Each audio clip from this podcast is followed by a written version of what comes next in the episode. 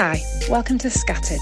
We're a group of friends from the same church who are serving God in different countries, and we're meeting online to chat through books of the Bible, chapter by chapter. We'd love you to join us.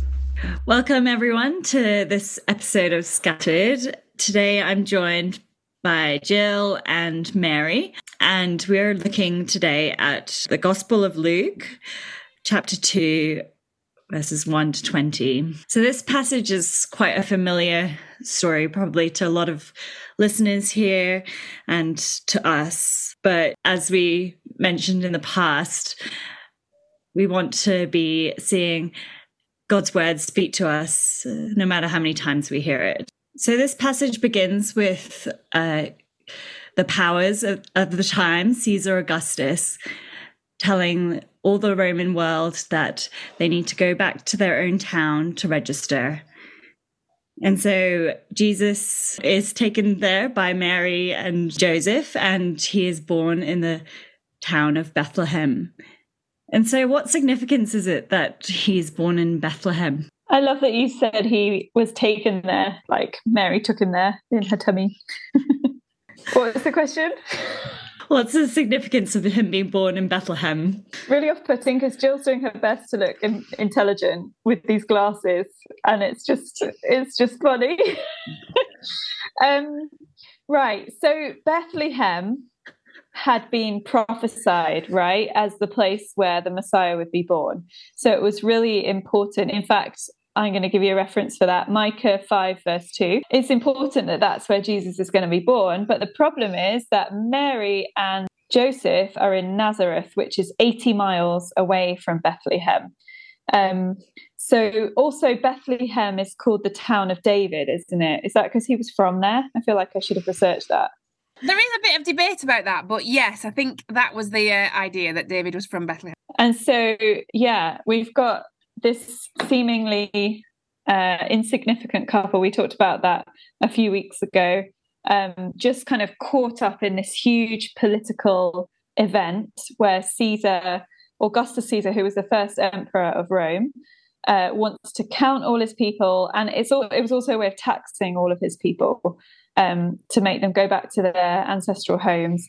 And Joseph's ancestral home was Bethlehem. So he probably would have had relatives or distant relatives there. He, he would have been able to go and see. Yeah, I was really struck by that whole idea that um, Caesar Augustus thinks he's the boss in this passage, doesn't he? And it appears on initial reading like he's calling the shots, he's moving people around his empire.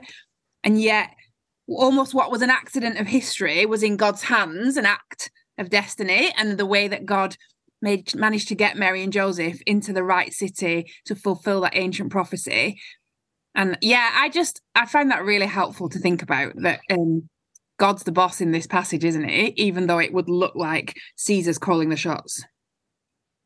Because mm. it's worth noting that um, Mary probably wouldn't have had to go, but there's a school of thought that says that she probably, like Joseph, probably took her because it was actually a way of getting her away from probably a lot of rumor and shame that was surrounding her at the time. So, yeah, that's how they ended up going together kind of a mixture of this big political power play and also maybe Joseph just being kind and wanting to be with her when she's heavily pregnant. And yeah, yeah, so without knowing it, these giant political forces are guided by God's hand to help Mary and Joseph be in this place, Bethlehem. So if God is able to sort of con- use the will of these political leaders, he surely would have been able to rustle up a room for Mary and Joseph. Why do you think God planned that there would be no room available and for Jesus to be born in a manger.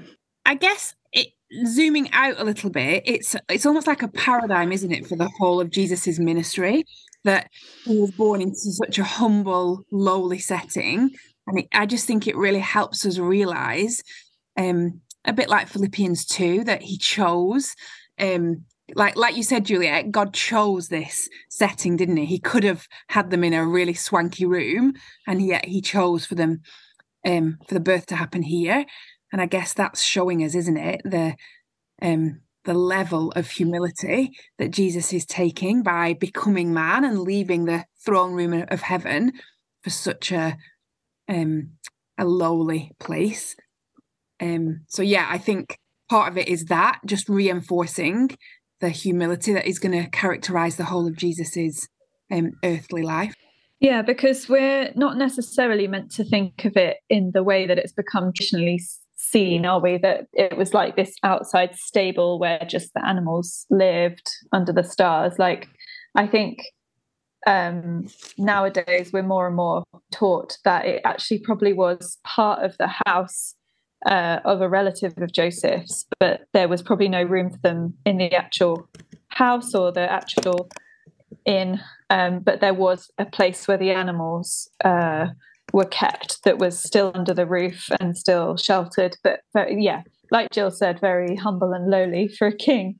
Yeah, they're glamorized, aren't they? In instead of actually re- recognizing, it would have been not the ideal place to to birth a new baby. I mean, it's just the way it's written is so interesting, isn't it?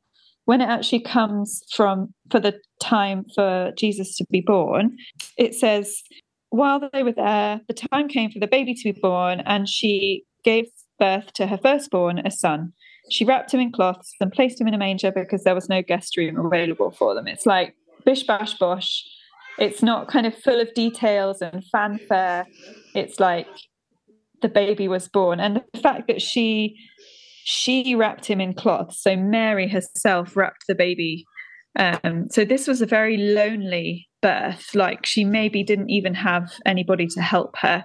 The guy whose commentary i was reading called leon morris said everything points to poverty obscurity and rejection.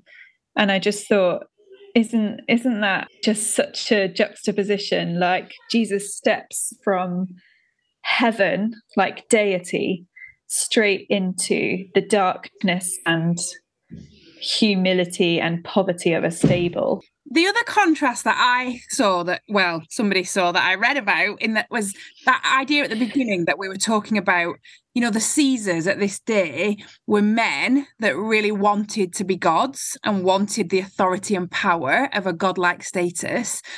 And the contrast then with God, who chooses to become a man and chooses the humility of a birth in a stable, is just beautiful, isn't it?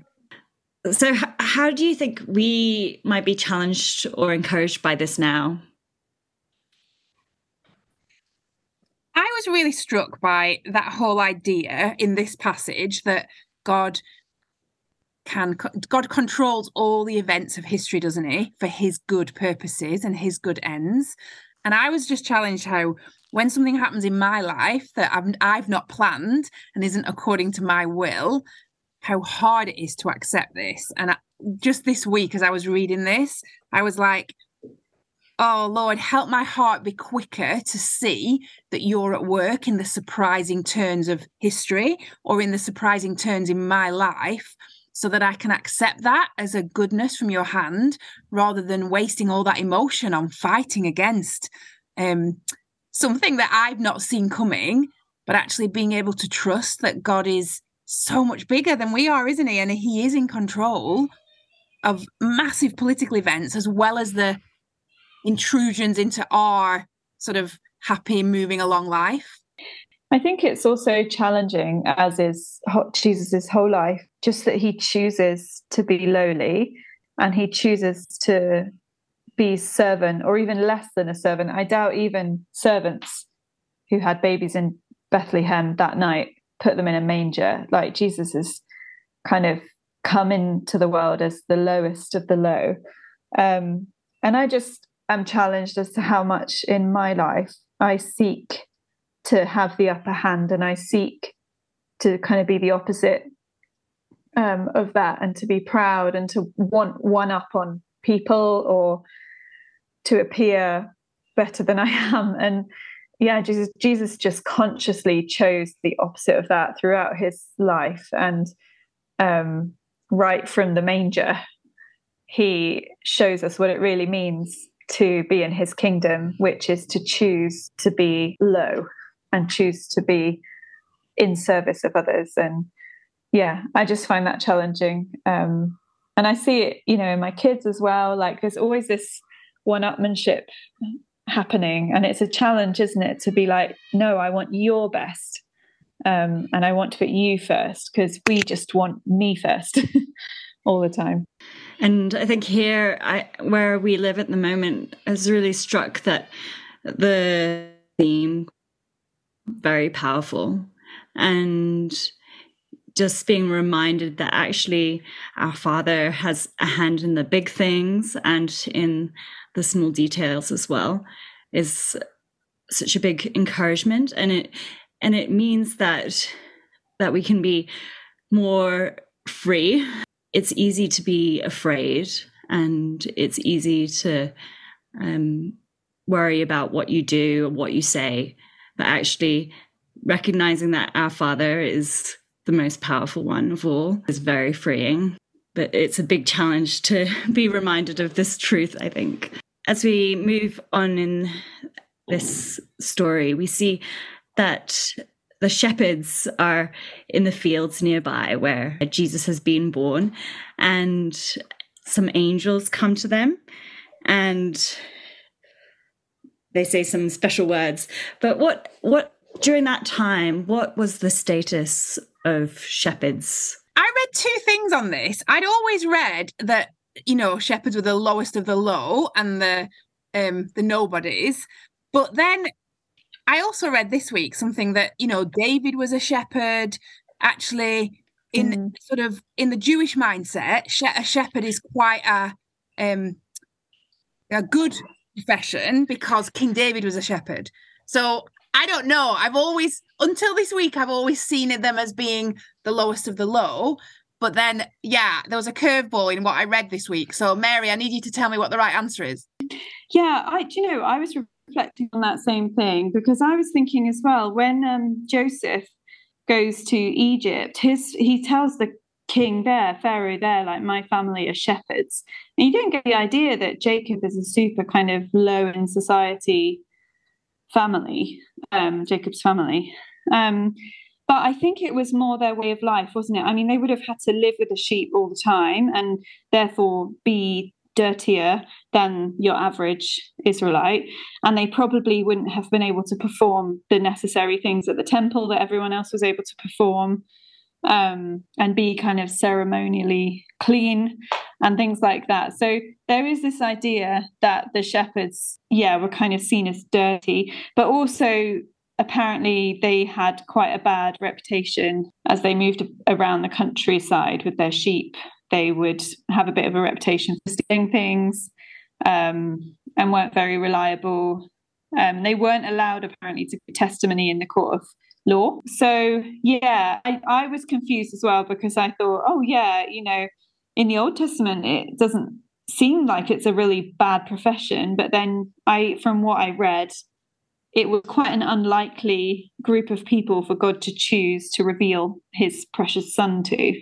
The thing I read that I'd not seen before was they were outside of the city, and that whole way that Luke says, you know, the gospel's for outsiders, the fact that they were outside of the city on the hillside I was like, oh, that's really helpful, isn't it? Like, yeah, they weren't in the middle of things, they were the outsider, and God chose in his kindness to come and tell the outsiders what's just happening. Mm. Yeah, so some angels appear to, to them, or an angel appears to them first and says, Do not be afraid. I bring you good news that will cause great joy for all the people. Today, in the town of David, a Savior has been born to you. He is the Messiah, the Lord. This will be a sign to you. You will find a baby wrapped in cloths and lying in a manger. And then suddenly, lots of angels came and appeared, and they said, Glory to God in highest heaven, and on earth, peace to those on whom his favor rests. So, what struck you as you read what the angels were saying to the shepherds? Yeah, I was really struck by that. The way mm. that, and we saw this a bit, didn't we, with like Zachariah and Elizabeth. This is personally good news for the shepherds because it says, Unto you is born this day, but then also it's for all people. And I, yeah, I just love the way that God deals with us as individuals, doesn't he? And he speaks personally into our hearts. And yet, this is going to transform the whole world, this news. So like what a privilege for those shepherds to be the one that re- the ones that receive that first and yet they're so good aren't they at then um believing and following and going and then telling so actually it has really impacted them personally hasn't it because of the way we see them respond and i think like we've seen before with um, the angels delivering messages to elizabeth and to zechariah the angel doesn't just deliver this message and says, I'll see ya. He says, This is a sign to the shepherds. I mean, I guess for Zechariah, Zechariah, he, he was um, mute for uh, all of those months. And um, Mary was able to go and see Elizabeth, who was miraculously present, uh, pregnant. And then here we've got he is lying in a manger, wrapped in swaddling.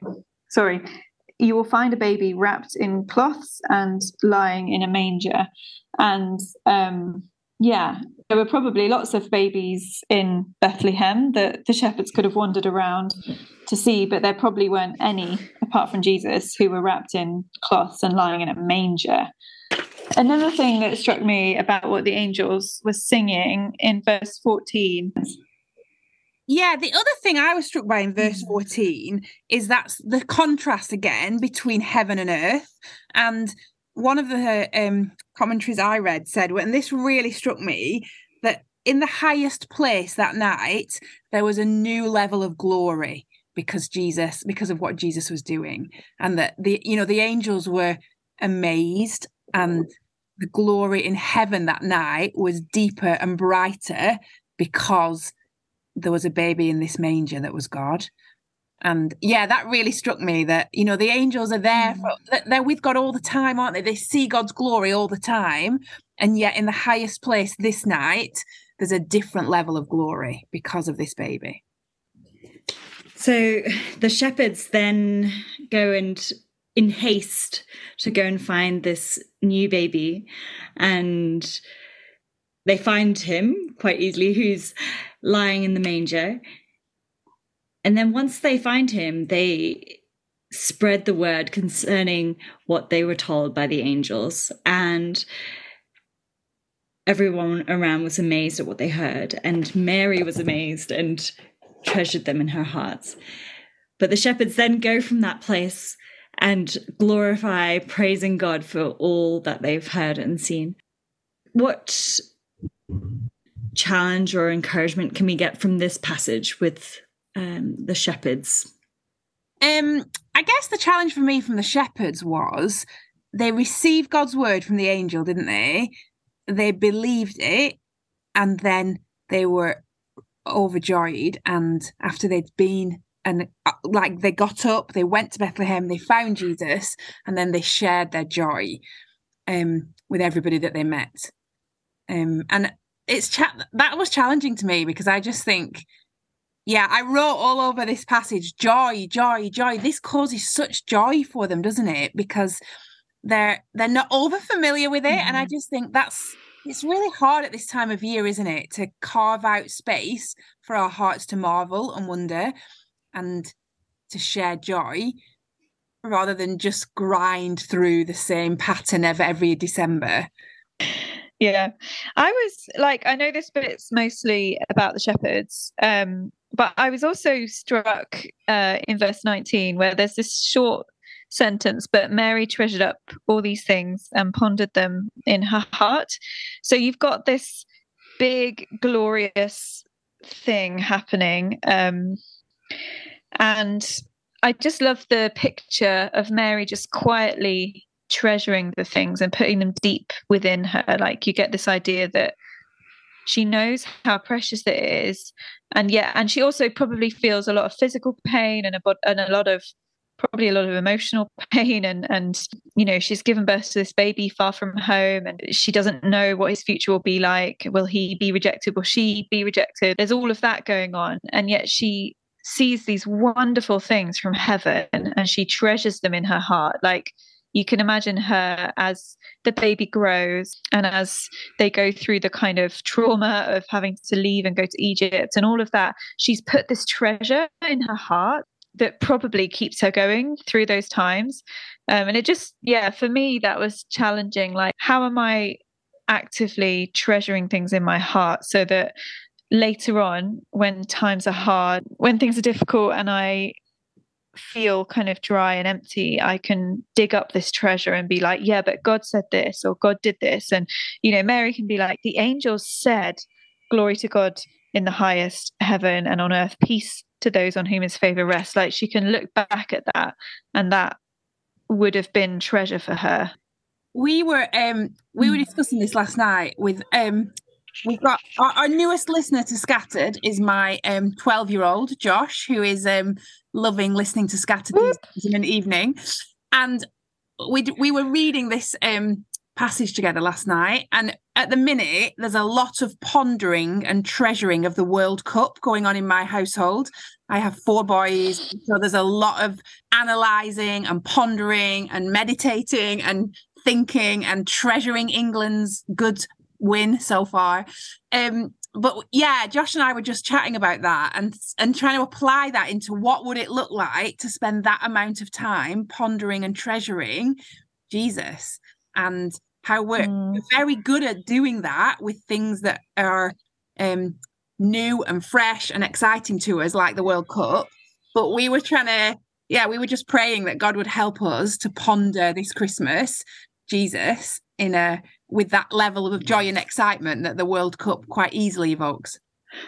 Yeah, I was so struck by the shepherds just immediate desire to go and spread the word and to obey and go and glorify and praise God for all that they had seen. And I was really challenged to think, you know, how am I pondering and treasuring and building up that joy to mm. so that I'm just urged to glorify and praise God where, wherever we go. And yeah, just I, I was really encouraged by a friend sharing this week because here sometimes the consequences for sharing are pretty dangerous. Yet she was boldly encouraging her daughter to be able to freely share this good news. And because it's the most incredible thing ever. And she sort of doesn't want her daughter at all to feel, oh, I can't share this with this person, or I need to think about who I share it with in this circumstance. And it was just incredibly encouraging to see that actually this is comes with great risk, yet mm.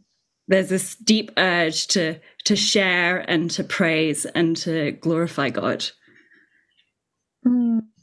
I just it's funny, isn't it? Because you mm. get this this amazing night, yeah, where, where we get to hear about the angels and um you know this baby's born.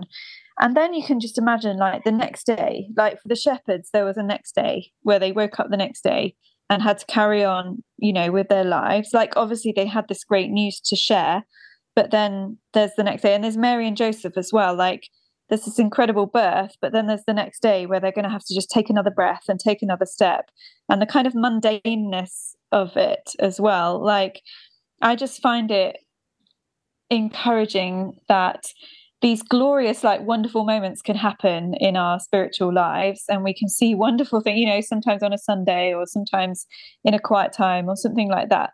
We have these like high mountaintop moments in our faith. But then also there's the kind of everyday, like Mary and Joseph now have to bring up this baby, um, and the shepherds now have to go back to their fields and watch their sheep. And yet everything's changed because there's a savior in the world, and everything's changed for us. Like we kind of life kind of feels like a plod sometimes, doesn't it? And it's not all mountaintop experiences in our faith. And yet everything has changed because we have this wonderful savior of the, you know who's going to give us peace and and gives us peace every day and joy every day. I just love that contrast. I think Christmas is such a busy like Bethlehem. What's that song? Our hearts as busy as Bethlehem. Yeah, it's called Prepare Him Room, isn't it, by Sovereign Grace? You're going to give us a little rendition, Jill? no, I am not. we can ask Helen. But yeah, it's, it's funny, isn't it? Like Christmas is coming, and I'm like, oh, I need to buy presents. And then it's like, you know, Bethlehem, it says, doesn't it? There was no room in the inn, and it's in my mundane. I need to this is this this is life changing. So I don't really know where I'm going with it, but I was just struck by that. I guess the challenge for all of us is like how are we making space for Jesus this Christmas? And how are we reigniting that wonder and joy that we have in his miraculous birth? Ollie, thank you for joining us this week. Yeah, wish you a very wondrous and glorious Christmas. Bye. Bye. Bye.